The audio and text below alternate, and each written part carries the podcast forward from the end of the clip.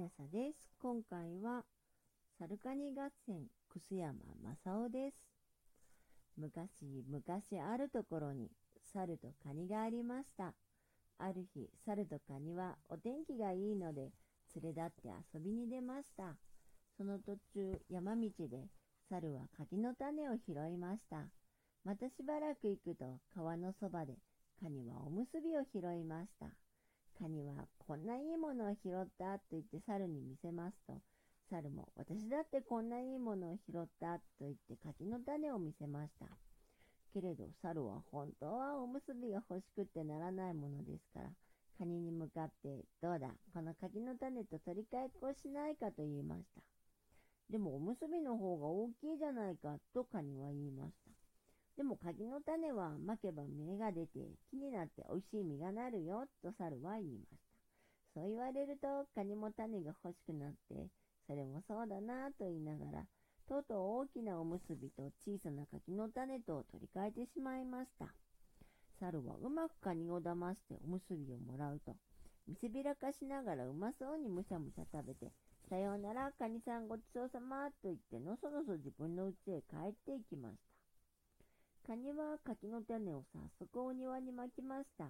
そして、早く芽を出せ柿の種、出さぬとハサミでちょん切るぞと言いました。すると間もなく、可愛らしい芽がニョキンと出ました。カニはその芽に向かって毎日、早く木になれ柿の芽よ、ならぬとハサミでちょん切るぞと言いました。すると柿の芽はずんずん伸びて大きな木になって枝が出て葉が茂ってやがて花が咲きました。カニは今度はその木に向かって毎日早く実がなれ柿の木よ、ならぬとハサミでちょん切るぞと言いました。すると間もなく柿の木にはたくさん実がなってずんずん赤くなりました。それを下からカニは見上げて、うまそうだな早く一つ食べてみたいと言って手を伸ばしましたが、背が低くって届きません。今度は木の上に登ろうとしましたが、横ばいですから、いくら登っても登っても落ちてしまいます。とうとうカニも諦めて、それでも毎日悔しそうに下から眺めていました。するとある日、猿が来て鈴なりになっている柿を見上げてよだれを垂らしました。そしてこんなに立派な実がなるならおむすびと取り替えっこするのではなかったと思いました。それを見てカニは、猿さん、眺めていないで登って取ってくれないか。お礼には柿を少しあげるよ、と言わないばかりの顔をして、よしよし、取ってあげるから待っておいで、と言いながらスルスル木の上に登っていきました。そして枝と枝との間にゆっくり腰をかけて、まず一つうまそうな赤い柿を思い出、わざと、どうも美味しい柿だ、と言い、むしゃむしゃ食べ始めました。カニは羨ましそうに下で眺めていましたが、おいおい、自分ばかり食べないで、早くここへも放っておくれよ、と言いますと、猿はよしよしと言いながら、わざと青い柿を思いで放り出しました。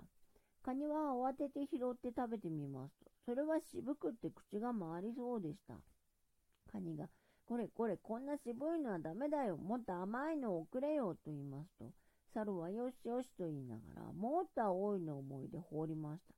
カニが今度もやっぱり渋くってダメだ。本当に甘いのをくれよ。と言いますと、猿は嬉しそうに、よし、そんならこれをやる。と言いながら、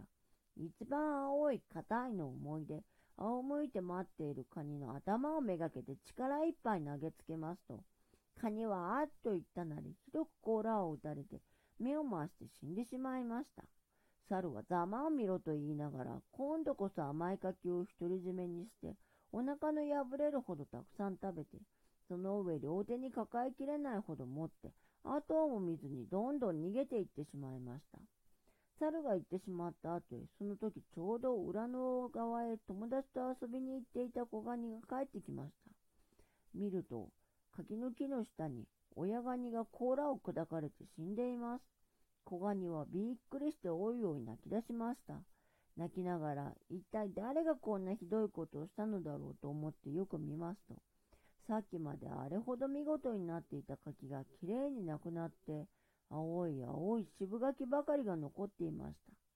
じゃ猿のやつが殺して柿を取っていったのだな。とカニは悔しがってまた大いように泣き出しました。するとそこへ栗がポンと跳ねてきて、カニさん、カニさん、なぜ泣くの？と聞きました。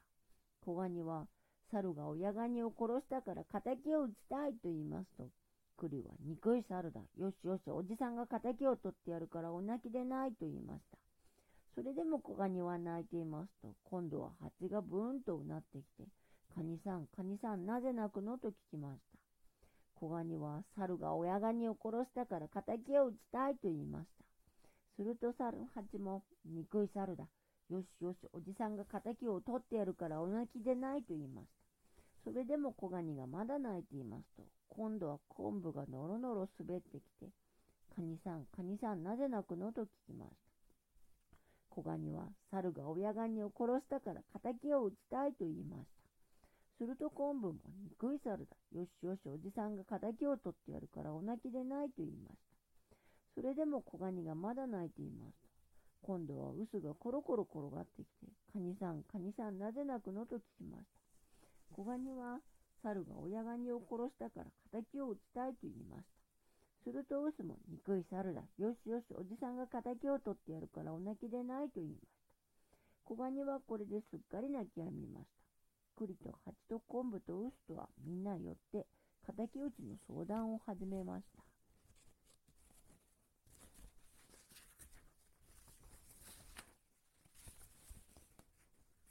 相談がやっとまとまると、ウスと昆布と蜂とクレは小ガニを連れて猿の家へ出かけていきました。猿はたんと柿を食べてお腹がくちくなってお腹がこな、お腹こなしに山へでも遊びに行ったと見えてうちにはいませんでした。ちょうどいい。この間にみんなでうちの中に隠れて待っていようとウスが言いますと、みんなは賛成して一番に栗が私はここに隠れようと言って牢の灰の中に潜り込みました。私はここだよと言いながら、蜂は水亀の影に隠れました。私はここさっと、昆布は敷居の上に長々と寝そびりました。じゃあ私はここに乗っていようと嘘は言って、鴨居の上に這い上がりました。夕方になって猿はくたびれて外から帰ってきました。そして炉端にどっかり座り込んで、ああ、喉が渇いたと言いながら、いきなり夜間に手をかけますと、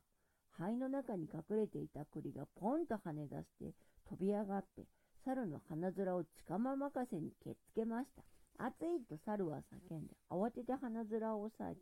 台所へかき出しました。そして火傷を冷やそうと思って、水亀の上に顔を出しますと、影から蜂がブンと飛び出して、猿の目の上を嫌というほど刺しました。痛いと猿は叫んで、また慌てて表へ逃げ出しました。逃げ出す拍子に敷居の上に寝ていた昆布でつるりと滑って波乱張りに倒れました。その上に臼がどさりと転げ落ちて、うんとこしょうと重しになってしまいました。猿は赤い顔をありったけ赤くして苦しがってうんうんうなりながら手足をバタバタやっていました。その時、お庭の隅から小ガニがちょろちょろ這い出してきて、親の敵覚えたか？と言いながら、ハサミを振り上げて猿の首をちょきんとハサミで挟んでしまいまし